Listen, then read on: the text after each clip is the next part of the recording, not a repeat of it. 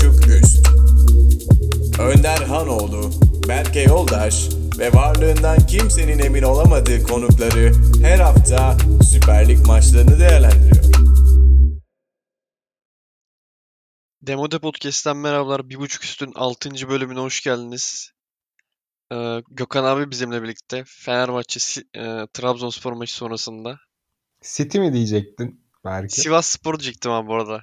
Fenerbahçe geçen hafta mı oynadı onunla? Sivas Spor'la. Evet sanki öyle. Sivas Spor diyecektim yani öyle diyeyim. 19 Mayıs gecesinde çekiyoruz. 19 Mayıs Atatürk'ü Anma Gençlik ve Spor Bayramı'nı kutlayalım. Gökhan abi hoş geldin. Hoş bulduk. Ee, biz de kutlayalım. Ne maçıydı? Ne vardı? Ne maçı hocam? Ne maçı hocam? Gökhan abi ben bir şey soracağım. Hiç canın sıkıldı mı maçtan sonra yani öf, üf falan böyle üzüntü şeklinde. Şöyle söyleyeyim. Biliyorsunuz evliyim. Evet. Efe uyumadığı bir zamandaydı. Yanımdaydı. Mutluydum. Bir yedik. Ona baktım. Olsun dedim. Böyle güzel bir oğlum var. İki yedik. Yine ona baktım. Bana böyle tatlı tatlı gülüyordu. İki tane diş var altta. Ya dedim Allah bana böyle bir şey vermiş. Bir şey olmaz. Üçü yedik. E dedim o kadar o kadar da uzun boylu değil. Bir kalkışım var. Aldın çocuğu çöpe mi attın? Ne yaptın? Çocuğa hiçbir şey yapmadım. Ya. Çocuğa hiçbir şey- Çocuğu eşimin kucağına verdim. Televizyonun önüne geçtim. Bir küfür ediyorum. Nenad Bielitsa'dan başladım. Doğucan Aspavot'la devam ettim. En son ne alaka bilmiyorum. Gökdeniz Karadeniz'e kadar sövdüm. Yani Trabzonspor'la alakalı bütün unsurları sövmek zorunda kaldım. Zor bir akşam oldu. Kusura bakmasınlar. Rezil bir akşam. Peki bir şey boşluk bundan nasibini aldı mı? Ne boşluk? Arif Boş. Arif boşluk. Arif boşluk Aldı. nasibini aldı mı? Aldı. Kimdir abi bu adam? Arif boşluk. Soyadıyla Muteber. Bir tane de ilk 11 çıktığı maçı izledim ben. Orada da rezalet Orada ya. da çok iyiydi bu arada. Tek bir, tek kişilik bir dev kadro. Tek ki, keşke şöyle tek bir kamera olsa. Yani ileride mutlaka gelir. Böyle e, insanlar iyice psikolojisini kaybedince futbol iyice bir antidepresan haline gelince futbolcuların 90 dakika boyunca tek başına ne yaptıklarıyla ilgili bir şey mutlaka gelir. İzlemek isterdim Arif Boşçu 90 dakika boyunca. 90 dakika boyunca Arif Boşçuk izlemek isterdim. Yani keşke hiç maçı izlemeseydim de Arif'i izleseydim. Çünkü Atademir'in tek kişilik dev kadro üçünü sundu bize o maçta. Bu maçta kısa bir şey yaptı. Ee, kısa bir video, kısa bir çekim. 15 dakikalık, 10 dakikalık. Bir voley çıkışı var. ya o bacağı yerden kaldırırken kendi inanıyorsan amerdim. Yani o, o şutu çıkarıp oradan bir gol yapabileceğine. Genç bir kardeşimiz.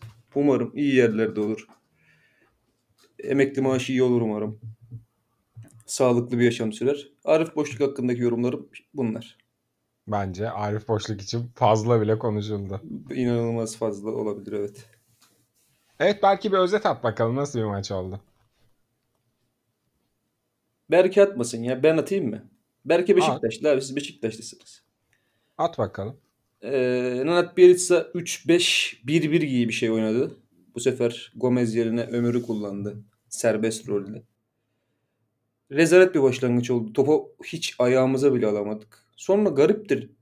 Bir Abdülkadir Ömür'ün bir isyanı oldu. İki tane üst üste top çaldı. Bir tanesi tehlikeli pozisyon oldu. Sonra biraz açıldık. İki tane net pozisyon bulduk. Olmadı. Ee, ikinci yarı başlangıcından itibaren sersefil bir Trabzonspor. Sonlara doğru İrfan Can Eribayat ya lan adamlar gelmiş Saraçoğlu'na kadar.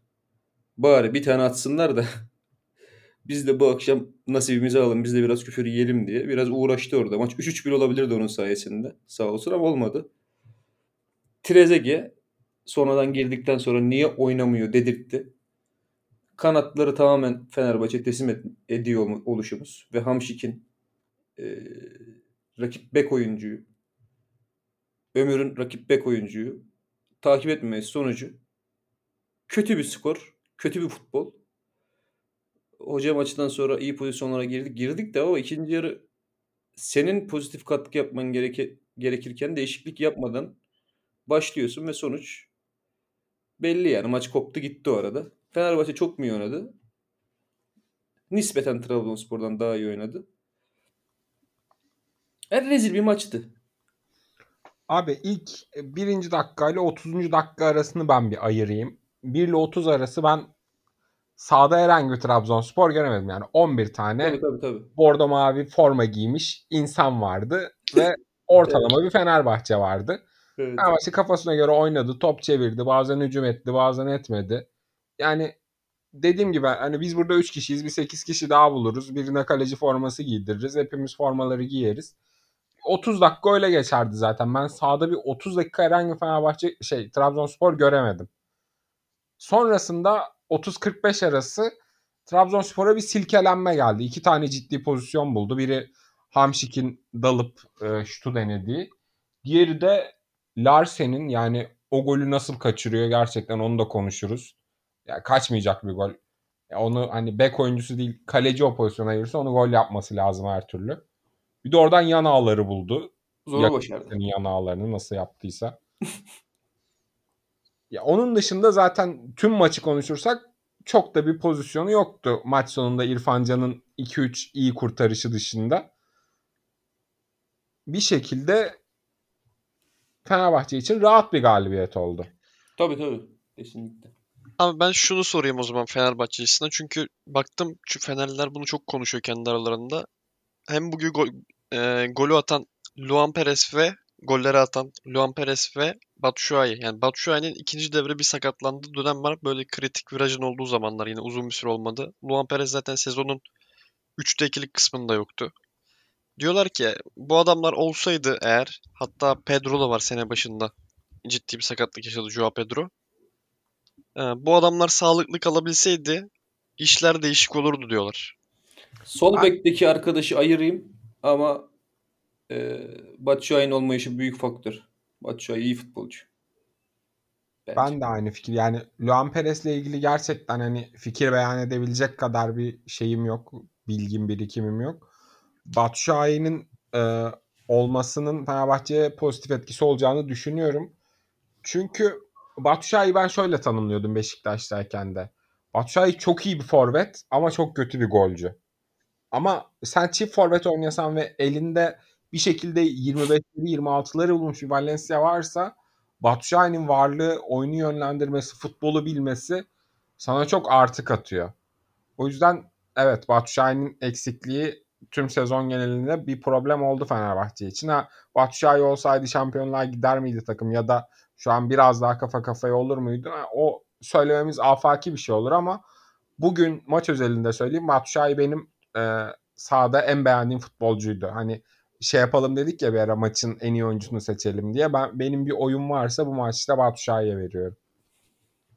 Ben afaki olmayan bir şey söyleyeyim. Geçen podcastimizde de söylemiştim.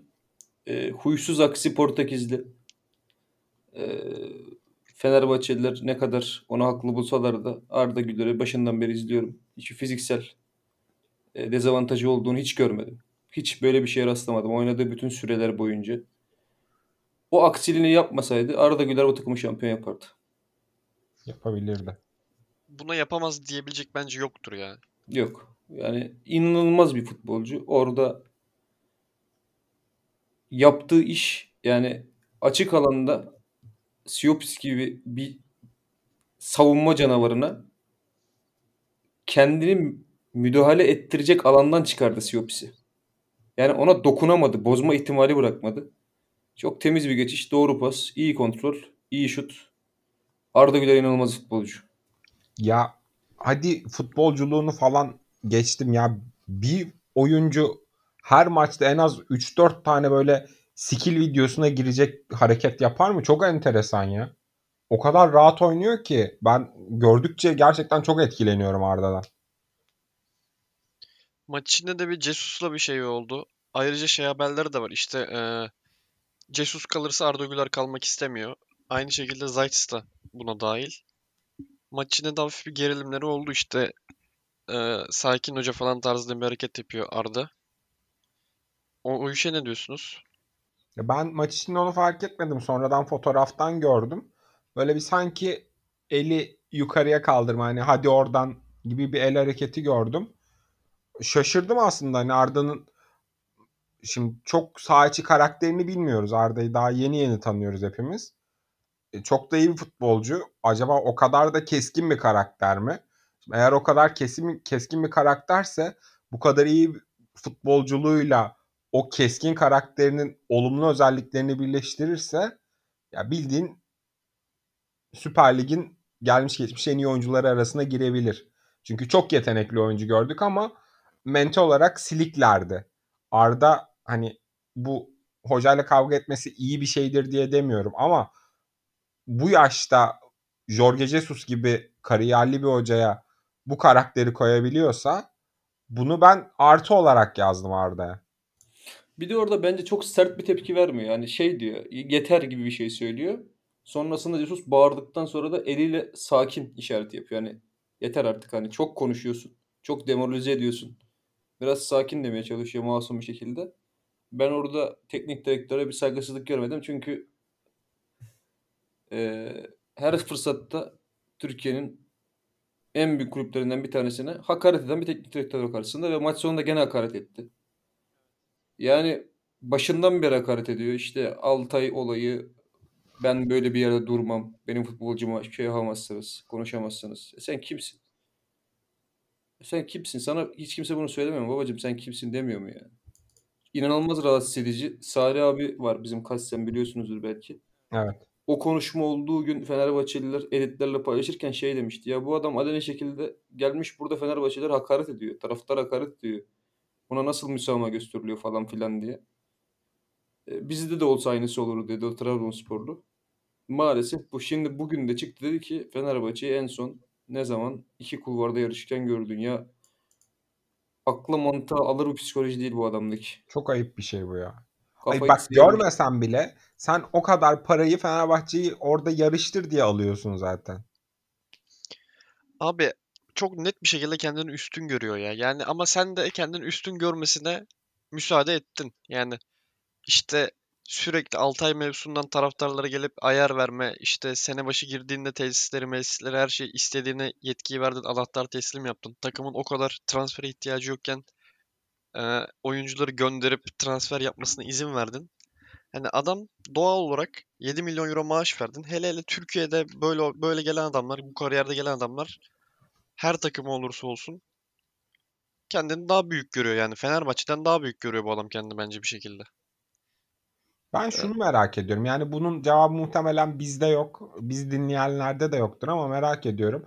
Bu adam işte Benfica'yı, Lisbon'u çalıştırırken de e, sağ dışı tavırları böyle miydi acaba? Yani Benfica içinde mesela Portekiz'de biraz daha iğneleyici, aşağılayıcı yorumlar yapabiliyor muydu? Yoksa bu Türkiye'yi hakir gördüğü için burada e, bulduğu bir alan mı? Bunu merak ediyorum. Ama muhtemelen cevabı yoktur bizde. Ee, peki abi Trabzonspor'un oyuncu tercihlerine geçelim. Yani daha doğrusu taktik dizilimine geçelim. Bu üçlü işi nereden çıktı? Ben ikidir bunun delilik olduğunu söylüyordum. Fenerbahçe maçında bu zır delilik diye tweet attım. Millet şey dedim altına. Abi hani çok iyiydi. Çok kötü oynuyoruz. Ya ben delilik yazıyorum. Adam oradan öyle bir şey algılıyor. Ya Fenerbahçe'nin alameti farikası zaten şu sezon üzerinde. Ferdi'yi oyuna sokmak. Ekstra bir hücum opsiyonu. Ferdi'yi oyuna sokmak. Önde baskı yapmak. Çizgiye topu çizgide oynamak. Alanı açmak yani. E sen şimdi 3-5-2 çıkıyorsun. 3-5-1-1 daha doğrusu. Abi adamlar bir ters top yapıyorlar. Bizde ne Hamşik ne Abdülkadir Ömür kademeye geliyor. Bizim kanatlarda kullandığımız iki oyuncu karşısında iki tane adam görüyor. Bir tane değil iki tane. İnanılmaz rahat oynadılar bize karşı. Hiç anlamadığım tercih. Abdülkadir Ömür. Yine bir teknik direktör. Yine Abdülkadir Ömür'ü bir ofans oyuncusu olarak değerlendiriyor. Yok abi bu adamın ofansif bir özelliği yok. Çok büyük futbolcu olabilir. Di artık olamayacak. Çünkü e, altyapıdan itibaren oynadığı bölgede oynamıyor. Kendisi de bunu dert etmiyor. Yok abi adamın şut özelliği var mı size sorayım. Abdülkadir Ömür şut özelliği var mı? Yani hatırlamıyorum gol attığını çok net bir şekilde. Bir adam adam geçer bu arada. Kolay adam eksiltir merkezde ama adam eksilttikten sonra sola bakıyormuş gibi yapıp sağa çeker pas verir mi? Yok. Fake yok. Şut yok. Ceza sahası içinde girer kafa vurmaz. Ceza sahasına koşu yapar ama kafa vurmaz. O organizasyon içerisinde gidip stoperin önünden top almaz, alamaz. Ezilir ya. Bu çocuk geçişte inanılmaz kalifiye bir oyuncu. Bunu gene geldiler. Koydular santrafor arkasında serbest oynatıyorlar. Bir enteresan ya. Nerede oynatırsın Abdülkadir'i? Ben e, size söylediğimi daha önce bilmiyorum. Altyapıda beri izliyorum Abdülkadir'i. Canlı canlı izliyorum. Merkez oynuyordu yanında bir 6 ile beraber. 8 mi oynatırsın? 8 oynatırım. Sağ Ama düz sekiz. 4-2-3-1'de değil mi? 4-2-3-1'e tabii. 4-4-2'de değil. Bence Beşiktaş'ın şu an e, Hacı Ahmetoviç Getson ikilisinin yanına uya- uyacak bir adam şu an. O, o şekilde 4-3-3'ün çok iyi olur.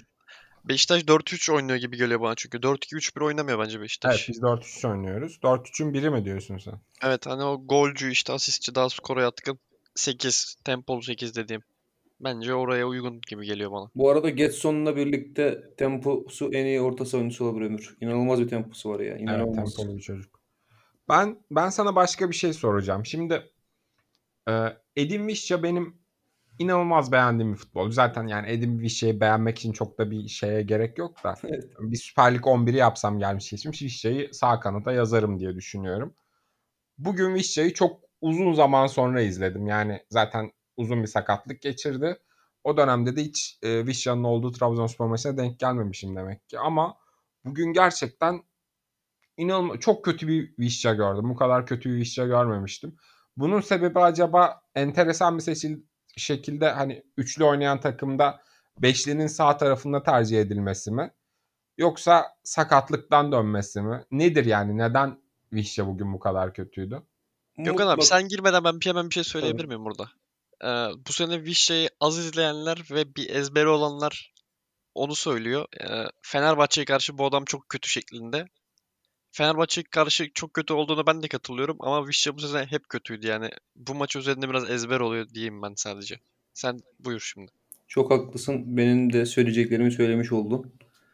Ee, bir demoralizasyon olmuştur. Sonuçta Edin Visca bir egoya sahip bir oyuncu. Yani bu ligin her sene 30'a yakın istatistik yapan futbolcusu. Sen yeni teknik direktör olarak gelip ya Visca sen buradan git gel dediğinde mutlaka bir demoralizasyon olur bu oyuncunun. Ama o maça dair bir kötülük değil. Visca bu sezon hep çok kötüydü yani. Çünkü ne sakatlıkları peşini bıraktı. Formsuz da başlamıştı zaten. Bu sezon Visca Yani beşlinin sağında kanat beki gibi oynatılması çok eleştirildi. Çok da bu sebepten değil mi acaba? Visca'nın kendisinden Değil. mi? Onu sormak Değil, istedim. kendisiyle de alakası var bariz bir şekilde ki yani orada oynadığında yanına pas vermeyi unutacak bir oyuncu değil Visca. Yine çok kötü bir maç çıkardı. Peki abi gelecek sene kontratı ne durumda? Yani gelecek sene Trabzon belli ki bir zor bir döneme girecek. Yani gelecek sene kadro tutulabilecek durumda mı yoksa faydalanabilir mi? Ne durumda yani? Gönderilir mi? Orayla ilgili hiçbir bilgimiz yok Berkem çünkü e, çok totaliter bir yönetim var artık Trabzonspor'un.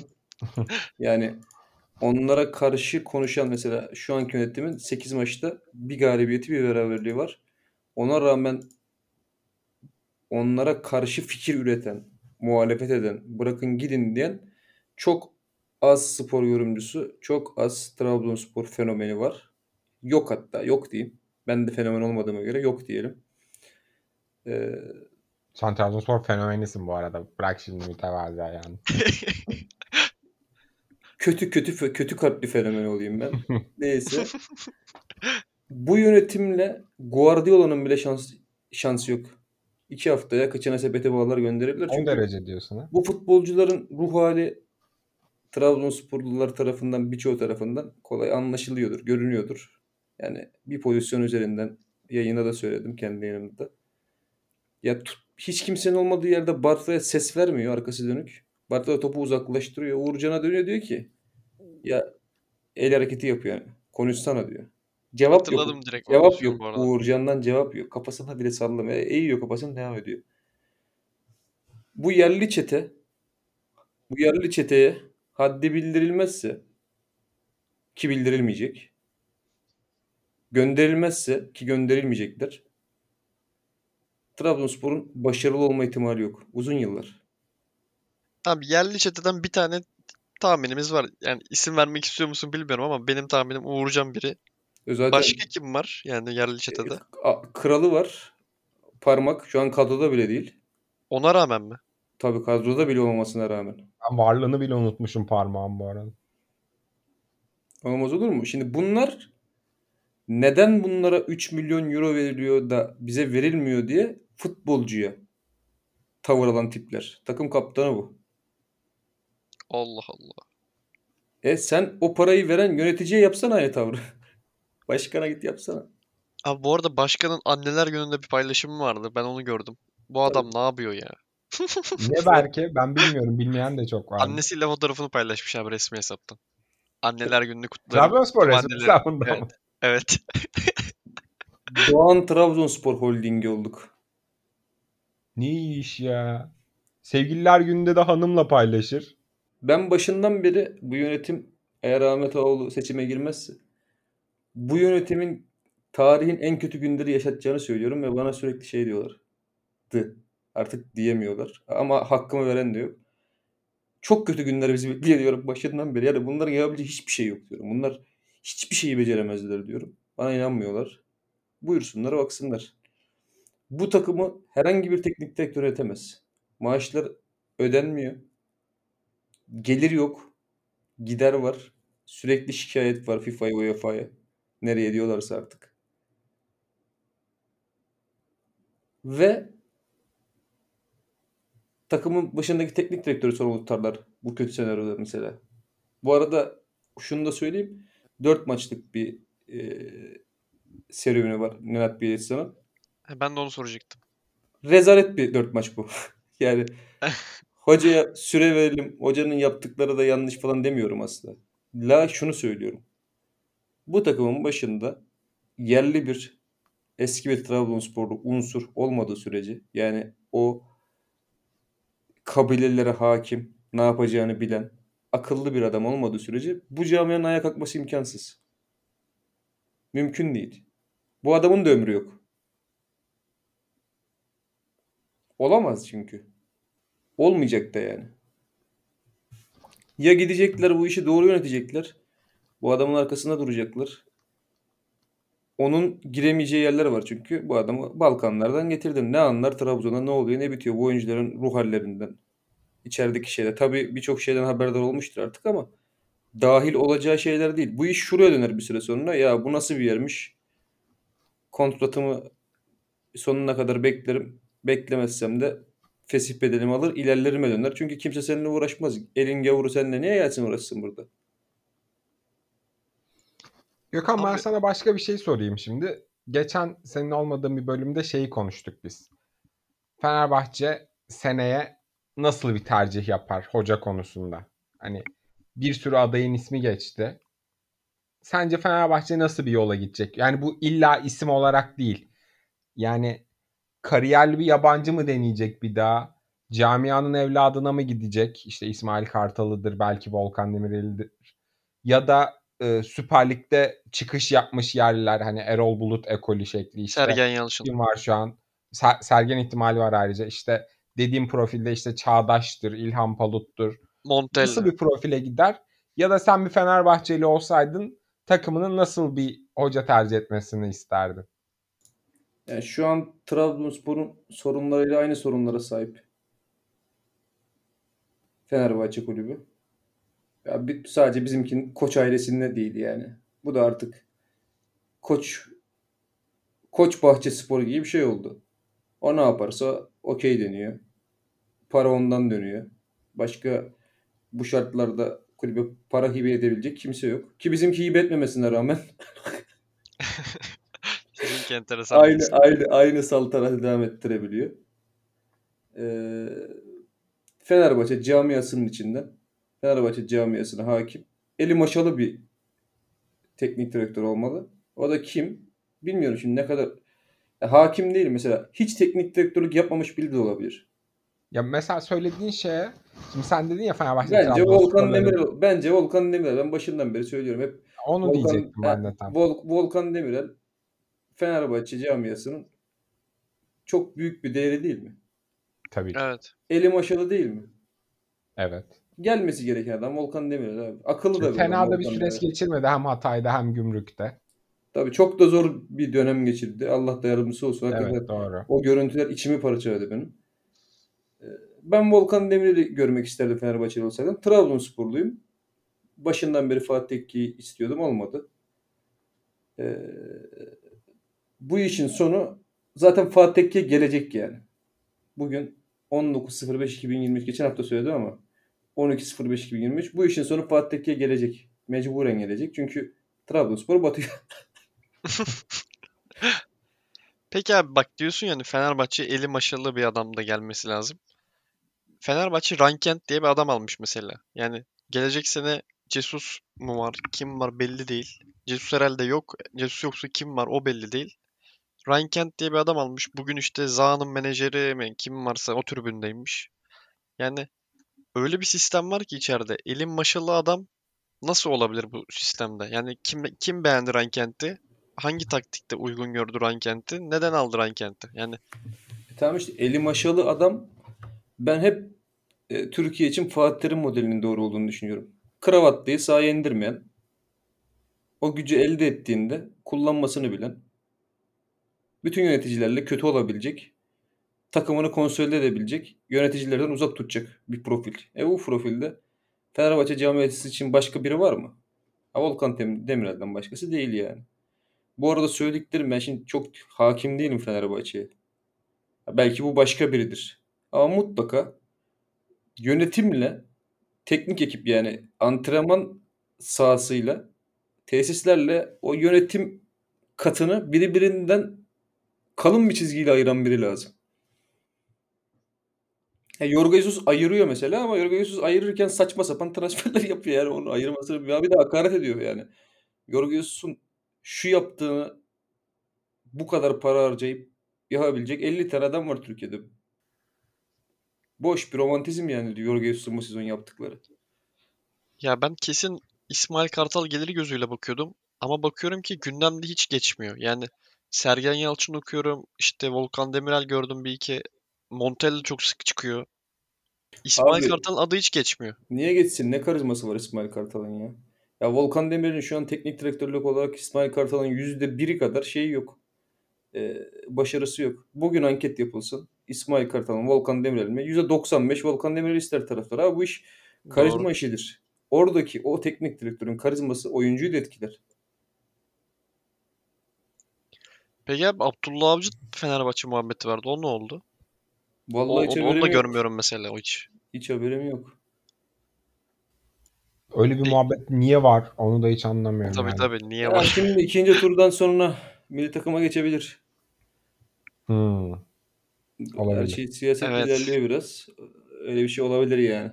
Milli takım Onunla da iyi olur bu arada. vardı. Abdullah Avcı'ya milli takım iyi olur bu arada. Burak Yılmaz, Önder Karaveli bir iki isim daha vardı. Hatırlamadım. Öyle bir haber çıktı zaten. Hiçbiri olmaz abi. O olursa Abdullah Avcı olur. Yok abi bunlar yardımcısı olacakmış şeyin. Abdullah Avcı'nın ekibinden. Abdullah Avcı'nın ekibi olacakmış He bunlar. anladım. Olabilir. Abdullah Avcı hoca olarak gidiyor. Bunlar yardımcıları işte Burak Yılmaz, Önder Karaveli bir isim daha vardı unuttum onu. Önder Karaveli çay mı götürecekmiş? Peki, Peki ben- Rankent'i izlediniz mi? Ben izledim. Ve ben çok beğendim biliyor musun? Video çok iyiydi yani. Yani ben de beğendim biraz ama bilmiyorum yani aranan oyuncu mu abi ya? Zımbacı vuruyor işte iyi yapıyor. Fenerbahçe Vuruyor ama mesela şey de var. lazım ya. İrfan Can gibi değil yani. Vuruyor ama çok basit adam geçiyor yani. Oradaki videolarda en azından. Biraz Vişça'ya benziyor abi. Vişça'nın farklı versiyonuna benziyor. İyi, iyi Vişça'nın. Ben öyle benzettim yani. Ama Vişça düz ayak kanat oynuyor. Sağ ayak sağ kanat oynuyor. Bu Bunda iki ayak da var evet. Bu sol ayak sağda oynuyor. Sağ ayağını da iyi kullanıyor. Sol baya baya raket gibi gözüküyor. Ya bilmiyorum ama bu iş bir de o kadar şey ki. Yani futbolcu buraya ne kadar kendini eee adapte edebilecek. Ne kadar bağlanabilecek işine, ne kadar motive olabilecek. Bunlar mesela %90'ını falan oluşturuyor ama biz bunları hep yok sayıyoruz. Abi sana bir şey diyeyim mi? Bak bu adam sağ ayaklıymış mesela. Ama senin bahsettiğin videoda dediğin harbiden sol ayaklı adam, adam Abi atıyor bütün, sürekli bütün böyle. golleri solla attı. Engin FIFA Baytar mı bu? Ben mesela FIFA'dan da biliyorum. Orada da 5 yıldız. Çift ayaklı yani lavuk. Değişik bir atlayalım. Faydalı olabilir. Bence olabilir. Bizim Tuna var biliyorsunuzdur belki. O çok soğuk bakıyor da o soğuk bakıyorsa zaten kesin iyi topçudur yani. Benim sana Trabzonspor'la soracağım bir iki şey daha var. Onları da konuşalım. Ondan sonra yavaştan Galatasaray'a geçiş yapalım. Tamam. Birisi Lazar Markovic. Nerede bu adam? Bu adamı çok beğenmiştik en son. Nere kayboldu bu adam? Garip Bir isim daha ilave edeyim abi buraya. Hı. Trezeguet. Yani Trezeguet de hoca geldiğinde biraz fena değildi. O da yok bu maç. Transfer gündeminden dolayı mı oynamadı o da? Lazar Markovic ile ilgili iki, iki, iki- ikisinde de aynı yorum yaptı iki basın toplantısında da seneye bizde olmayacak oyunculara devam etmiyorum. Yani oynatmaya Hmm. çalışmıyorum diye. Demek ki istemiyor oyuncu ya da belki de oyuncu istemiyor ama oyuncunun istemediğini zannetmiyorum. Tahminimi söylüyorum sadece. Beğenmedi bence Markovic'i. Saçma. Çok saçma. Beğenmemesi. Yani uygun bir maliyet olacaksa 500 bin euro, 600 bin euro ki çok daha azını alıyordur Hatay'dan, şeyden, Antep'ten. Tabii. Bence çok da işimize yarayabilir. Çok da iyi durumdayken yaptı. Bence haksızlık da yaptı ona. Ee, Trezeguet'e ilgili Trezeguet satılacak diye biliyorum. Yani Araplara gidecek diye biliyorum ki bugün gayet iyiydi yani. Bir diğer sorum e, Galatasaray'la da bağlantılı çünkü çok fazla transfer dedikodusu da çıktı. İmkansız abi. Uğurcan Çakır Galatasaray Uğurcan imkansız. Çakır. İmkansız abi. Galatasaray transferi mi? İmkansız evet. Niye abi? Ya şimdi nasıl anlatayım onu size? Trabzonspor'un o şampiyonluğunda birinci faktör futbolcu Uğurcan Çakır. Kendisi gitmek istemediği sürece, kendisi böyle gemileri yakmadığı sürece de Uğurcan'ı Galatasaray'a satmazlar. Ki Galatasaray'da masaya çok düşük maliyetli şeylerle geliyor. Yani bu da bu arada duyum doğru mu? Neyle geliyor mesela? 5-6 milyon euro gibi bir şeylerle Hı. geliyorlar. O Evet. imkansız bir şey. Kaça okey olurlar peki abi? Ya abi On. onu bilmem ben şimdi. Bunların ne yapacağını bilmem. Ben derim 15. Bunlar 5'e satarlar belki. yani mesela Galatasaray kapıya gelir 10 veriyoruz. Yok ya 8 yeter bize falan diyebilirler. Bilmiyorum yani. Ama çok zor bir ihtimal. Peki Uğurcan'ın genel sezon performansı ve bu maç performansıyla ilgili de bir yorumunu Komple rezalet. 1-10. Yani Trabzonspor'un başarısızlığında Uğurcan'ın ciddi bir faktör olduğu söyleniyor Trabzonsporlar tarafından. Hani nasıl şampiyonluk senesinde bir numaralı faktörse bu senenin de çok kötü bir sene olmasında Uğurcan'ın ciddi rolü olduğu söyleniyor. Sen katılıyor musun? Kaptanlık performansı olarak katılıyorum. Kaleci performansı olarak katılmıyorum. Çünkü Trabzonspor hakikaten bu sezon hiçbir şey oynamadı. Ama bir takım kaptanı gibi değil de eee, takım ağası gibi davranıyor. Ağa da değil aslında öyle bir şey de yok. Yani ona yakışacak bir şey de değil de öyle yapmaya çalışıyor. Sakil duruyor ona. Anladım, anladım. Kaptanlık performansı en rezil şey diyebilirim bu sezon. Bu sezon gördüğüm en rezil kaptanlık performansı. Adam çıkıyor kameralar önünde yabancı oyunculara mesela hedef falan alıyor. Yani buna dur diyen falan yok ya. Abisi çıkar Uğurcan 15 milyondan fazla etmezler. Ee, çok yakın bir zamanda çözülmesi gereken yani bugün çözülmesi gereken bir problem bu. Bugün. Yani şu an falan çözülmesi lazım bu işin. O zaman son olarak burayı bitirmeden önce Fatih Tekke'ye Galatasaray'da konuşalım diyorum çünkü. Burayı bitirmeden önce e, yani her ne kadar çok az olsa da Fenerbahçe'nin hala şampiyonluk şansı var. Ne düşünüyorsun o, o kısımla ilgili? Bir mucize olur mu? Bence olmaz abi. Galatasaray oraları Türkiye'de daha iyi oynayan bir takım yok. Vermemiş yani bu zamana kadar vermemiş. Beşiktaş'a verdiğinde galiba Beşiktaş öndeydi değil mi onda? Sadece Hangisi? Beşiktaş'tan geri 20'de mi alamadı. Tabii tabii Sergen Yalçın'ın sezonu. Evet biz öndeydik. Yani öndeydi alamadı. Hı hı. Ama önde olup verdi yok abi vermez imkansız yani. Benim görüşüm. Geçelim mi Galatasaray'a o zaman? Geçelim.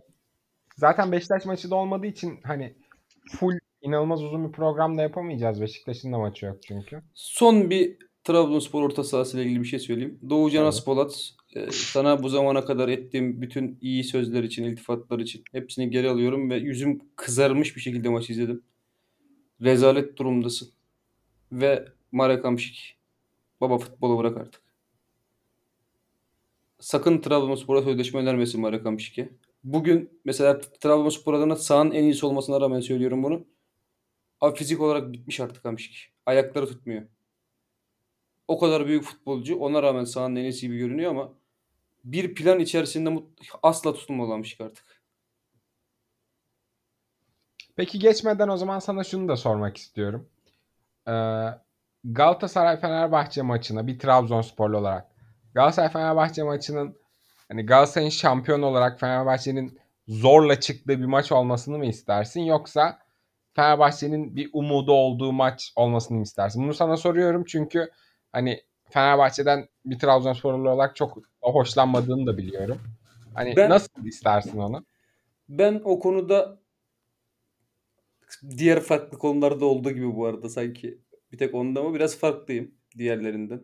Diğer kardeşlerden. Benim için hiç umum, benim hiç umurumda olan bir şey değil. Ben bol kaos olsun isterim. Hangi senaryo daha kaosluysa, hangisinde yöneticiler çıkıp saçma sapan konuşacaksa, birbirlerini FETÖ'cülükle, metodolojikle suçlayacaksa onu isterim. Hiç önemli değil benim için kimin olduğu. E güzel. Hadi Berke bizi Galatasaray'a götür o zaman. Abi Galatasaray İstanbulspor'u 2-0 mağlup etti.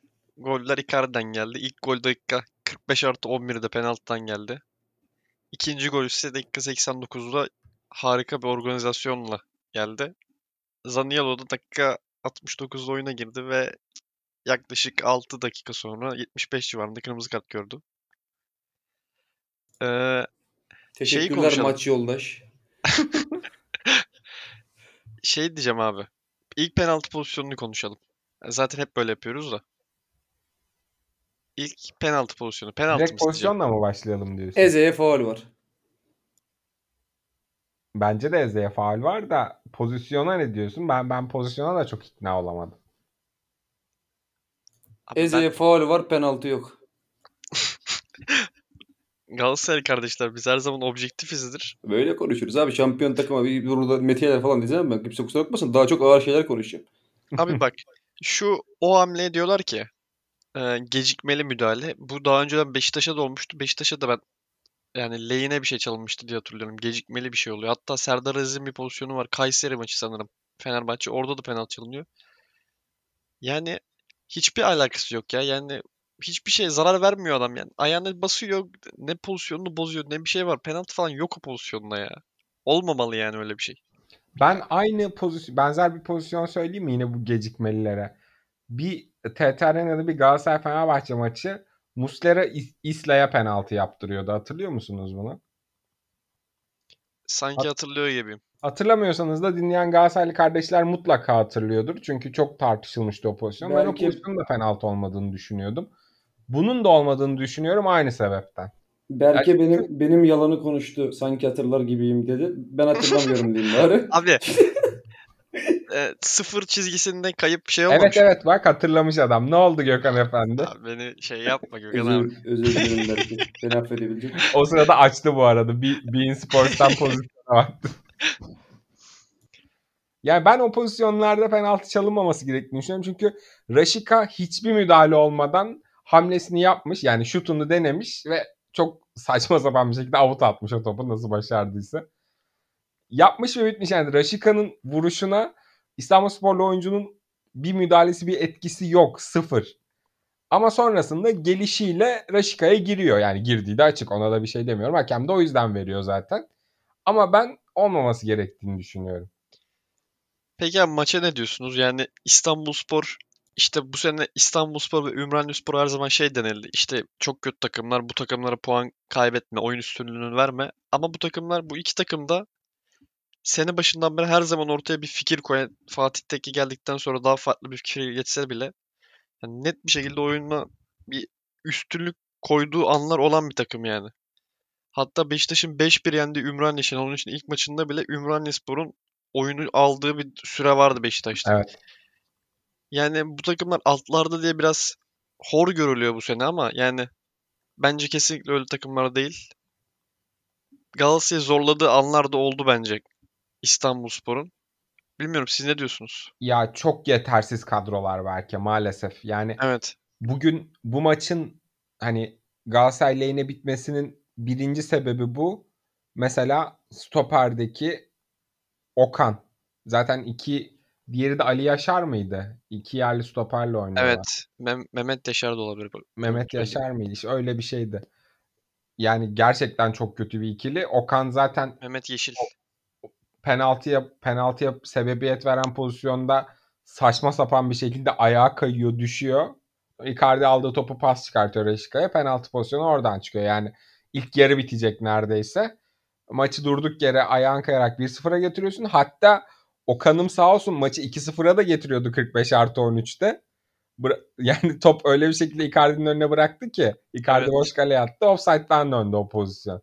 Yani İstanbulspor ve Ümraniye'de gerçekten bence bir şeyler koymak istiyorlar sahaya. Fikir var, oyun anlayışı var ama kadrolar çok yetersiz. Ee, Galatasaray peki ne diyorsunuz abi? Oliveira'nın yine bence kötü oynadığı bir maç.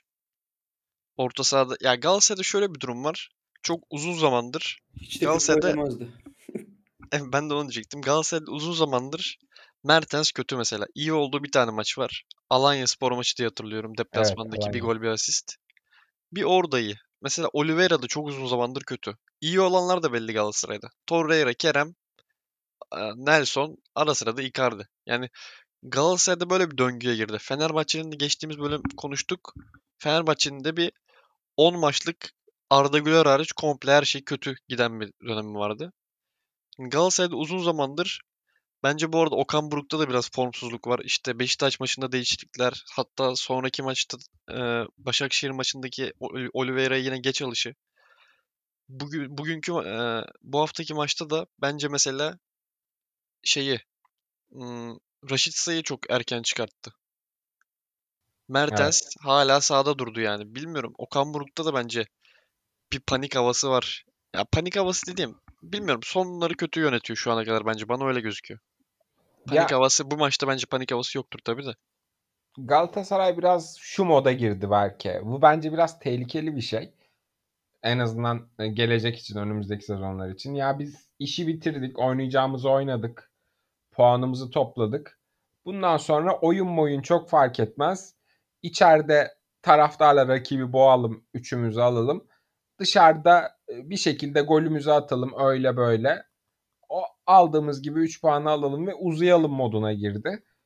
O, o iş şu anda işliyor. Yani Fenerbahçe'nin de olmayacak yerlerde 3 kere puan kaybetmesiyle Galatasaray en doğru şekilde 3 puanlarını topluyor. Çok fazla kaza yapmıyor ve yoluna devam ediyor. Şu an hani Galatasarayların şey yapmaması da yani Galatasaray taraftarının arıza çıkarmamasının sebebi de bu. Yani bu futbolu atıyorum 22. 23. haftada oynasan e, bayağı koltuk sallayabilir bu arada. Gerçekten Galatasaray'ın oyununda sıkıntılar var dediğin gibi ama e, ligin sonuna yaklaşıyoruz. Şunun şurasında 3 tane maç kaldı. Alabildiği kadar alıp önüne bakmak istiyor. Bir yerde de hak veriyorum ama tehlikeli dediğim gibi. Ama ben de aynı fikirdeyim. Yani şu şu şekilde söylüyorum bunu. Hatta daha önce de sıkça söyledim. Ya bu haftalarda artık hele hele lider takımsan puan farkı açıksa e, yani kötü oynayarak kazanmanda bir sakınca yok. Hatta öyle kazanma taktiğiyle bile çıkabilirsin. Sergen Yalçın'ın mesela Beşiktaş'a ilk geldiği dönem şey vardı. İkincilik yarışı vardı Trabzon mene olduğu için. Orada mesela Beşiktaş full 1-0 taktiğiyle çıkıyordu yani. Evet. O şekilde ilerliyordu. Ama burada şunu söylüyorum ben. Bana Galatasaray tam burada o, o taktik yokmuş gibi geliyor. Yani rakibi uyutacaksan, 1-0'a yatacaksan e, biraz topa hakim olursun. İşte faul yaparsın, ne bileyim, oyunu soğutursun. Ama Galatasaray'da ben onu göremiyorum yani. İstanbulspor topu bırakıyor. İstanbulspor bir şey yapıyor. İşte bir taraftan kontraya çıkıyorlar, bir taraftan Galatasaray kontraya çıkıyor. Yani taraftar yorucu bir haldeymiş gibi geliyor bana. Mesela ilk yarı Galatasaray uzaktan şutlar hariç penaltıya kadar hiçbir pozisyona girdiğini hatırlamıyorum. Yani sadece uzaktan şutlar var. Oliveira 2-3 tane deniyor. Raşika'nın direkten dönen topu var. Başka hiçbir şey yok. Yani koca ilk yarıyı gerçekten çöpe atmış. Ya en azından yani elinde Kerem var, Icardi var, Raşika var, Mertens var. Ne bileyim daha fazla üretirsin, daha fazla ceza sahası içinde topla buluşursun gibime geliyor ama sadece uzaktan şut denedi mesela Galatasaray ilk yarıda. Peki abi, az önce Gökhan abi de söyledi Oliveira. Oliveira'yı konuşalım. Yani Oliveira nedir? Nasıl faydalanırsın? Ne yapar? İyi midir? Kötü müdür? Ben Biraz sizin Oliveira kadar konuşalım. olumsuz, sizin kadar olumsuz değilim Oliveira. Evet, Bu arada ben kötü de bir maç değilim çıkardı. Ama benim beğendiğim tarz bir futbolcu. Ya siz eleştireceksiniz, hak veriyorum. Kötüydü çünkü. Ama çöpe atılacak bir adam mı bilmiyorum. 3 milyon euro verilecek adam mı? Doğru, 3 Kesinlikle. milyon çok fazla evet. Abi ben şöyle diyorum. Gökhan abi sen uzun girmeden ben hemen söyleyeyim. Yani ben beğenmediğim bir adam kesinlikle değil.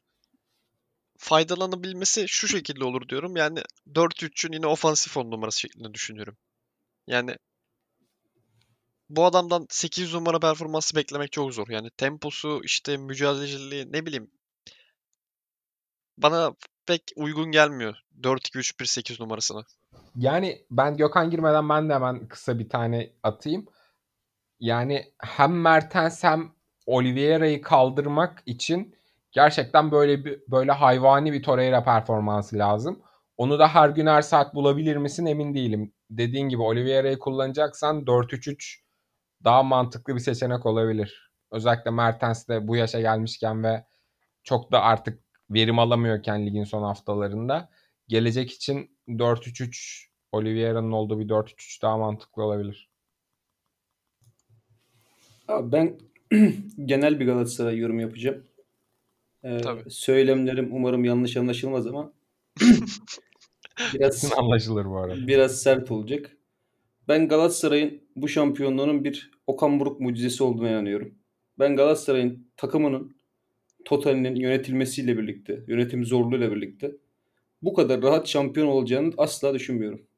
Bir kere bence bu takımın e, iskeletinde bir problem var. Yani Mertens 36 değil mi Mertens? 35 mi? 35-36 işte. Abi Mertens- girmiştir veya girecektir. Oliveira yüzünden sezonun başından beri bir 8 numara gibi savunmaya yardıma kadar geliyor. Ona rağmen yine 3. bölgede çok aktif demeyeceğim ama aktif. Gene ceza sahası içine kadar girip iki tane güzel şut çıkardı. Biri savunmaya çarptı. Biri yanlış hatırlamıyorsam direkt dibinden dışarıya çıktı. Ya bu Oliveira hangi kafayla ne şekilde alındı hiçbir fikrim yok. Mertens'in performansını direkt %100 geri çeken bir futbolcu bu. Ben üçlü bir orta sahayla da Galatasaray seviyesinde bir takıma üçlü bir orta sahaya da bir işe yarayacağını düşünmüyorum. Çünkü topu kaybettikten sonra yürüyen bir arkadaş bu. Yani bunda enteresan da bir ego var. Ya izliyorum mesela diyorum ya Galatasaraylıyım ben bugün diye izledim geçen maçı. Bugün Galatasaraylıyım. O şekilde bakmayı daha çok seviyorum çünkü. O zaman yorumlarım daha şey oluyor. Rasyonel oluyor, daha gerçekçi oluyor. Buna katlanmam ya. Yürüyerek tempo çok iyi ayağı var desem. Evet iyi bir ayağı var. Çok kreatif mi ama? Çok kreatif değil. Adam geçiyor mu? Adam geçmiyor. Topu verdikten sonra hareketleniyor mu? Hareketlenmiyor. Yani ne yapayım ki abi ben böyle bir adamı? Niye oynatayım yani? Bu egoyla teknik direktörümü niye baş başa bırakayım? Galatasaray'ın bence en büyük problemi Okan Buruk'un hakkını vermemek. Geçen podcast'te de konuştuk. Bu oyuncuları yönetmek inanılmaz zor. Biri Arjantin'e gidiyor. Kız arkadaşımla aram bozuldu diyor. Onu saha içerisinde tutabiliyor. Son 5 maçta 7 tane mi attı? 6'da 8 tane mi attı? Sürekli gol buluyor. Bundan performans elde edebiliyor. Bunlar hakikaten yönetilmesi çok zor oyuncular. Ve çok uyumsuz da oyuncular abi. Yani Oliveira Mertens senin iskeletini oluşturan iki oyuncu birbirinin performansını bir tanesi diğerinin performansını direkt olumsuz etkileyen bir oyuncu bu. Peki abi Mertens'te sıkıntı yok mu sence? Bence yok. Yok mu? Yok. Ya böyle bir mesela ben Galatasaray orta sahasına direkt Beşiktaş'tan Getson'u koyuyorum. O da çok e, kreatif bir oyuncu değil ama Galatasaray'ın orada çok kreatif bir oyuncuya zaten ihtiyacı yok. Elinde Mertens'i var. E, çizgideki oyuncuları zaten Raşit'i çok beğeniyorum. Kerem bu arada ligde en beğendiğim oyuncu. Arda ile birlikte. E Santrafor'da zaten dünya klası bir oyuncum var. Yani Oliveira'yı gerektirecek bir durum yok. Oraya daha tempolu. Getson gibi ayağına bir, de, bir seviye hakim. Daha mücadeleci, daha tempolu. Seni topla eee, çıkarabilecek bir oyuncu olsaydı ben Mertens'in bugün şimdi yani şu anda 20 gol istatistik yapacağını düşünüyorum. Çünkü çok gayretli Mertens. Yani Mertens'in oyundan düştüğü bir zaman yok. Mertens yırtınıyor. Okan Buruk takdirine şuradan katılıyorum. Yani şunu da eklemek istiyorum. e, Mata'yı, Gomis'i, Zaniolo'yu hatta Dubois'ı yanında oturtmak da çok kolay bir şey değil. Yani bunları ikna etmek, biz şampiyonluk yolundayız size şurada şurada faydalanacağım sizden demek ve bu oyuncuları hala takım içinde tutabilmek ki Gomis'te bir arıza çıktı. Normaldir çıkması. O da Okan Burak'a artı yazabileceğimiz bir yer. Dediğin gibi yani Okan Hoca biraz övgüyü azalıyor bence. Yani eksikliği var mı konuştuk zaten ama biraz azalıyor. Hem övgü azalıyor hem de övgüyü yöneticiler alıyor. Mesela ben bu transferlerin iki tanesi hariç hiçbirinin transfer başarısı olduğunu düşünmüyorum. Yani Okan Buruk haricinde ligdeki teknik direktörün %95'i bu takımı bu şekilde şampiyonluğa götüremezdi. Yani aslında yöneticilerin kötü transferlerini kurtaran da Okan Buruk. Yani şurada Torreira, Rashica hariç iyi transfer yok. Bak Icardi'yi de koyuyorum. Abi adam Arjantin'e gidiyor. Ya normal şartlarda Fatih Terim'in falan ya bunu buradan defolun git, defolsun gitsin diyeceği bir adam bu. Uğraşmaz. Kimse bu tip kaprislik çekmez ya. Sen bu tip sorunlu oyuncularla bir şey oluşturmaya çalıştın ve bunu iyi gösteren, seni şampiyonluğa götüren adam Okan Buruk yeterli övgü almıyorsa o kulislerde yöneticiler içinde konuşulan da hep şudur. Ya ben zaten iyi oyuncuları aldım. Teknik direktör de şampiyon yaptı. Ne yapacaktı? Ya döner. Ee, Okan Buruk da bunun farkındadır. Ve seneye 10. hafta kovulur. Evet, evet, evet. evet. Benim, benim e, gelmek istediğim yer orası evet. Yani bu transferleri bu şekilde yapmaya devam ettikleri sürece e, bir yerde patlar bu iş. Çünkü teknik direktör makamında oturuyorsun. Galatasaray gibi büyük bir camianın. Bu kadar nas çekilecek bir yer değil orası. Çekiyor, çekti. Sonucunda da şampiyon da yaptı takımı. Bence yaptı yani. Kesin kesin değil ama bence çok büyük bir aksilik yaşanmazsa şampiyon yaptı. Galatasaraylılar için ya ben Galatasaraylı olsaydım kafama takacağım, dert edeceğim şey bu olurdu. Yani evet doğru diyorsun abi. Fazla da söyle ilave edeceğim bir şey yok açıkçası benim. Aklıma gelmedi. Ya biliyorsunuz beyler bu bu Türk futbolunun e, teknik direktörlük figürü, en iyi figürü Fatih Terim. Fatih Terim'in alamet farikası nedir? Yöneticileri köpek yerine koymaktır. Doğrusu da budur. Çünkü burada bir sınıf nefreti var Türkiye'de. Herkes de bunu biliyor. Futbol camiasının içerisinde olan yorumculuk yapan herkes de biliyor. Eski futbolcular fakir ailelerden yetişmiş. Ee, onların gözünde sonradan görme, tırnaklarıyla kazıyarak buralara gelmiş köylü adamlar yöneticiler için. Halbuki yöneticiler öyle değil. Yöneticilerin milyonlarca lirası var. Aileden görmüş, geçirmiş, hizmet hizmetçileri olan. Yani geliyor, oyuncuları onlar alırken teknik direktör övülüyor. Bu ego savaşı bütün kulüplerde oluyor. Trabzonspor'da oluyor, Fenerbahçe'de oluyor, her yerde oluyor. Okan Buruk taraftarı tarafından yeteri kadar sahiplenilmedi. Bence bunun dezavantajını yaşayacak Okan Buruk. Ee, bir sonraki transfer döneminde önüne gelen oyunculardan seçmek yerine kendisi ben genç şu özelliklerde futbolcu istiyorum isim vermeden de olabilir nasıl istiyorsa artık. Kendisi yapmadığı takdirde e, Okan Buruk'un gelecek sezondaki şeyini çok az görüyorum. Sezonu bitirme ihtimalini. Çünkü Peki yerler. abi. Bu kafayla yerler yani gideyim Oliveira'yı alayım. Ya gideyim e, ismi var Zaniolo'yu alayım. Babacım ne aldı Zan- Zaniolo'dan ne alabildi Okan Buruk? Çok iyi dedin abi ben de oraya geliyordum tam. Pozisyon kırmızı kart herhalde. Farklı bir görüş yoktur. Kesinlikle. Biz Ama de ben çok bu arada şanssız bir pozisyon olduğunu düşünüyorum. Bilerek yapmıyor Tabii, bence. de. tabii. Çok kötü düşecekti yoksa. Sakatlanabilir yani o pozisyonda. Yani ayağı kaldırıyor da kasıtlı olarak değil. Hatta o pozisyonla ilgili işte psikolojisi dağınık bu adamın kafası gitmiş falan tarzı yorumlar var. Ben ona da katılmıyorum. Bu pozisyondan yani talihsiz o çıkarılacak bir şey Ama değil. Net kırmızı. Biz çok konuştuk abi Zaniolo'yu. Ne yapacak Galatasaray biz Zaniolo'yu? Yani nasıl faydalanabilecek? Seneye ne yapacak? Ya Nasıl çünkü olacak bu iş? Zaniolo'yu aldık ve 35'e okutacağızdı plan. Yani biz bunu 17 verdik ama bundan en az bir 10 milyon indireceğiz. O yüzden verdik 17'yi vardı. O plan hiç tutmayacak gibi hani aldığına da veremeyeceksin gibi duruyor. Çünkü iyi maçı yok şu ana kadar. Yani var mı diye soracağım. Belki biraz girdikten sonra Beşiktaş maçı. Onun dışında ben de hatırlamıyorum. İşte orada da Okan Orada da Burak'a yedek mesele. Orada da Okan Burak'a dua edecekler. Onu saha içerisinde tutacak. Onunla gerekli görüşmeleri yapacak. Ona yeterli şansı tanıyacak ve gelecek sezon Zanyol'dan çok büyük bir etki almasını bekleyecekler. Ki bence bunu yapabilecek kabiliyete de sahip, fizik gücüne de sahip. Zaten e, antrenmansız oldu, hazır olmadı. Özgüvenin düşük olduğu bariz. O kanatta oynayacak bir oyuncu da değil. Santrafor'un yanında ya da içi santraforda oynayacak bir oyuncu. Ki Okan Buruk bu işi bence becerebilecek bir teknik adam. Ee, ama eğer tekrar ediyorum eğer transferleri gene aynı kafayla yapmaya devam ederlerse isimli topçu alayım teknik direktör uğraşsın de, derlerse bu işin sonu kötü biter yani. Ben Zaniolo hani kanat oynamak istese bile kesmesi gereken adamları kesebilecek kadar futbolcu olduğunu da düşünmüyorum. Yani bence Zaniolo ne Kerem kadar futbolcu ne de Raşika kadar futbolcu. Ben ikisini de Zaniolo'nun önünde görüyorum futbolculuk olarak. Yani anlık olarak mı abi? Nasıl? Anlık olarak mı? Kalite Ya- olarak mı? Serie A izlemedim. Belki hani Zaniolo'nun adını duydum. Videolarını gördüm. İşte FIFA'dan bilirim. Ama Zaniolo'yu Türkiye'ye gelince alıcı gözle izledim. E bu adamları da Galatasaray'da alıcı gözle izledim. Baktığım zaman bu iki futbolcu da Zaniolo'dan iyi bence. Abi ben de bu arada Gökhan abiye katılıyorum. Kanat mevzusunda yani kanat daha önce de söyledik bunu. Okan Buruk yani gizli santrafor gibi ya veya 10 numara gibi Mertens'in oynadığı yerde hiç denemedi Zaniolo'yu. Yani gerektiğinde Raşitsa'yı koydu, işte Oliveira'yı çekti, farklı şeyler yaptı. Orada hiçbir zaman denemedi Zaniolo'yu. Ya bir, bir kere santrafor oynattı. Tek santrafor. Icardi'nin Karagümrük maçıydı sanırım. Ee, bir de kanatta denedi. Yani 10 numara pozisyonunda hiç denemedi Zaniolo'yu. Yani bu adamı da ben hep 10 numara diye biliyordum açıkçası. Bilmiyorum.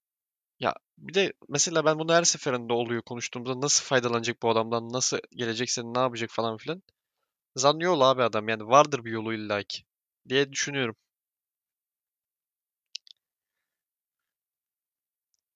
MVP seçelim. Maçın MVP'sini. Nelson'dur herhalde. Var mı farklı bir görüş? Ben sürekli denediği için hata yapmasına rağmen ısrar ettiği için ben her maça Kerem Aktürkoğlu diyorum. Gene Kerem Aktürkoğlu diyeceğim. Galatasaray maçını her izlediğimde bu takımın ofans lideri Kerem Aktürkoğlu. Yanlış yapsa da Kerem Aktürkoğlu. O yüzden Kerem Aktürkoğlu diyeceğim. Abi ofans lideri diyorsun. Ben hatta şöyle ilave edeyim. Bence ofansa dair tek bir şey deneyen adam da Kerem Aktürkoğlu. Yani ben Mertens'ten bir şey yaratayım, bir şey üreteyim. İşte hatta Raşitsa zaten pek o profil bir adam değil. Yani bir tek Kerem deniyor gibi bir hücum atraksiyonu denemek. Deneme peşinde olan isim. Tabii topu verdikten sonra direkt ceza sahasına giren daha skor yüklü bir oyuncu. Ama Bir bek oyuncusu olsam karşımda en istemeyeceğim adam Kerem gibi bir adam olurdu. tabii Yani içe de devriliyor, dışa da çıkıyor yani. sürekli, sürekli hareket ediyor. Ele avuca sığmıyor yani. Topla da öyle, topsuz da öyle. Kerem'i ben de çok beğeniyorum ama benim için de bu maçın adamı Nelson. Hem yani ciddi bir e, kafa çarpışması yaşadı. Ona rağmen maça devam etti. İkinci golde hani 10 kişisin, maç 1-0, deplasmandasın.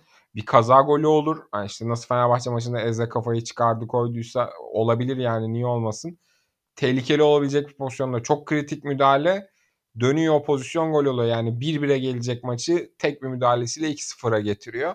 Onun dışında da temiz bir maç oynadığı için ben de e, oyumu Nelson'a veriyorum. Ee, bu arada şeyi atladık şu an aklıma geldi. Hani kafa kafaya çarpıştıkları pozisyon var ya Eze ile. Evet. Orada Galatasaraylılar penaltı bekledi. Yok o- öyle şey olmaz ya. Bence de yok. Ya yok yani konuşmuyorsunuz şeklinde tepki olmasın diye aklıma geldi. O yüzden. Anladım. Yok. Ya ben o kadar o pozisyon tekrarının niye gösterildiğini de anlamadım. Biz bu Kafa işe kafaya girdik ya abi. çarpışıyorlar. Mesela gelecek sene bu pozisyonları konuşma esnasında öyle sıkıntı yaşayacak, yaşayacağız ki sene açılışında. İşte bunu niye konuşmadınız, bunu ne yaptınız falan şeklinde. Şu an lig biraz kopuk olduğu için insanlar umursamıyor ama. Berke penaltı penaltıyı geç. Maçta çok iyi bir sekans vardı hatırlıyor musun? Galatasaraylılar bir paslaştı. 4 kere 5 kere falan.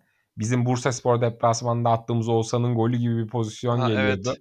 Mertens yerden çok iyi bıraktı aslında ama kaleci tahmin etti orası olduğunu. O pozisyon gol olsaydı gerçekten ya benim için benim futbol görüşüme göre sezonun golü olurdu. Çok hoşuma gitti o pozisyon. Evet.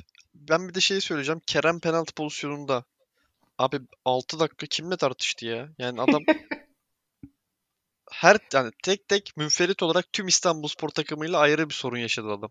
Yani neydi o muhabbet? Gol oldu işte fazla sevindi. Kulübeden onu bir şey yaptılar, sakinleştirdiler falan. Kerem hiç sevmediğim bir karakter ama çok iyi bir oyuncu. Sadece bunu söyleyeyim. E, Karakterinin sorunun olduğu zaten marka olaylarından, Başakşehir'deki şeyi anlatmasından falan bariz belli. Çocuğun enteresan nevi şahsına münasır bir tip ama onunla ilgilenmiyorum ben. İbre'yi olumlu yönde çok çok Galatasaray'dan İbre'yi olumlu yönde değiştiren en önemli oyuncu. Gökhan ben- fa- fa- başka bir yere mi gireceğim belki? Yok Kerem üstünden bir şey söyleyecektim mi? Sen Ha, söyle. söyle ben söyle ben başka bir yere gireceğim. Ee, Kerem'le ilgili ben şunu söyledim maç izlerken. Sanırım Kerem bir 30 yaşına kadar, 35 yaşına kadar Galatasaray'da oynayacak ya. 35 tabii çok iddialı da yani bana nedense Galatasaray efsanesi olacakmış gibi hissettiriyor. Yani Olabilir. Avrupa'ya açılma yolu herhalde biraz sıkıntılı. İşte geçen sene gidemedi. Bu sene gider mi belli değil. Avrupa açılma yolu sıkıntılı olabilir. Avrupa'ya açılmazsa da ben her zaman Galatasaray'da kalacağını düşünüyorum. Hem performans olarak hem de karakter olarak da Süper Lig dinamiklerine uygun olduğu için bu tip oyuncular ya en üst seviyede her zaman kalıyor yani. Aynen katılıyorum sana. Çok Ben hayat Avrupa tarzı olarak olmaz. da hayat tarzı olarak da dünya görüşü olarak da çok Avrupa'da oynamayı bir oy- yani o tip bir oyuncu olduğunu da düşünmüyorum. Yani Türkiye'de kalmak ve bir takımın efsanesi olmak Kerem için kendisi için de çok daha uygun bence. Sen bir şey diyordun Önder abi. Ben şey diyordum ya Fatih Tekke'yi burada konuşuruz diyordum. Fatih Tekke'den hiç bahsetmedik Gökhan. Ne diyorsun? Şiir yazıyor. Her her hafta şiir yazıyor. Anlayana. Geleceksin Trabzonspor'da mı abi peki? Yok bilemem. Şimdi bizim bir hocamız var. Ne olur ne olmaz bilemem ama Trabzonspor'un yakın tarihteki uzun süre tek, görev alacak teknik direktörü olacak Fatih Tekke. Tamamen Abi peki ben şunu düşündüm. Yani e, kim vardı Beşiktaş maçında olan Gal- Trabzonspor? Sadi Tekelioğlu muydu? Yok değildi. Adamın Yok. adını unuttum. Neyse. İhsan? İhsan Bey, İhsan Bey. İhsan Hoca. Mesela o hoca sene sonuna kadar yönetseydi Fatih Tekke muhtemelen şey diye çıkartamadılar. E, İstanbulspor'dan işte küme düşme hattında falan. Yok hiç teklif gitmedi Fatih Tekke. Harbi mi? Tabii. Şey diyecektim yani sene sonu için anlaştık. Sene sonu gelecek şeklinde bir açıklama yapsalar. Yani Bielsa falan hiç karıştırmasalar. Adamı şimdi tazminat ödeme durumu falan olabilir. Gibi düşünmüştüm ama demek ki öyle. Hiç teklif yok. Ertuğrul abi ben şöyle düşünüyorum. Yani Trabzonspor'da hiçbir şey değişmedi abi. Yani başkan gitti, yardımcısı geldi. Hoca gitti, bir yardımcısı geldi. İşte o gitti, alttan bir adam geldi. Yani köklü bir değişim olmadığı sürece bir değişim olamaz ki ya. Başkan gidiyor, sağ kolu gidiyor. Hatta belki bir ara başkandan daha yetkili bir adam geliyor. Yine aynı adam. Hoca gidiyor, Oranak geliyor. Oranak yine 3 maç devam ediyor. Yani neşteri dipten vurmadığın sürece hiçbir şey değişemez ki. Konjektüre uyum sağladık biz. Yani görevden affı istiyorsun. Alttaki geliyor. O da affı istiyor. Devam ediyor. Öyle öyle devam ediyor. Ya bizim durumlar hakikaten düzelecek gibi değil. Hani kimseye umut falan da vermek istemiyorum. Karamsarlık falan da asla yapmıyorum. Trabzonspor'un düzelmesinin ihtimali yok. Bariz bir şekilde yönetimin birçok şeyde neşterle bir şeyleri kesmesi ya da uyarabilecekse, uyarıyla düzeltebilecekse uyarması lazım. Onun haricinde mümkün değil ya. Mümkün değil. Bugün bugün zaten gelen soruları görmüştünüz. Görmüşsünüz. 4 haftalık hocaya çok sert sorular geldi. Çok ağır sorular Yabancıya geldi. olur ama Türkiye'de tabii, hep tabii. yabancıya sert soru gelir. Ama bir de 4 haftalığın ilk 2 haftası da şey yani. Kırmızı 20. kart. dakikada 1-0 Aynen. önde takım sürekli 10 kişi kalıyor falan. Aynen aynen. Ben şeyi soracağım sana. Acaba Fatih Tekke'nin geldiği durumda e, Hüseyin Cimşir'e yapıldığı gibi bir itibar e, zedelemesi yapılır mı yoksa Fatih Tekke'nin arkası daha mı sağlamdır bu konuda? Fatih Tekke'nin arkası hiç sağlam değil. Hüseyin Çimşir'in arkası şöyle söyleyeyim. Hüseyin Çimşir'in arkası Türkiye'de 100 kişi falan vardır Hüseyin Çimşir'in arkasındakilerden. Allah Ya Allah. işte Hüseyin Çimşir'e kimse bir şey söylemedi ya. Hüseyin Çimşir tepki bile almadı ki. Hak etti mi İnanılmaz bir coğrafya ya. Hüseyin, Hüseyin Çimşir, Ünal Karaman'ın isteğiyle orada değildi ki. Hüseyin Çimşir yönetimin adamı olduğu için oradaydı. Yoksa Ünal Karaman ne bilsin. Hüseyin Çimşir'i ne yapsın Hüseyin Çimşir'i Şenol Güneş'e çalışmış adam.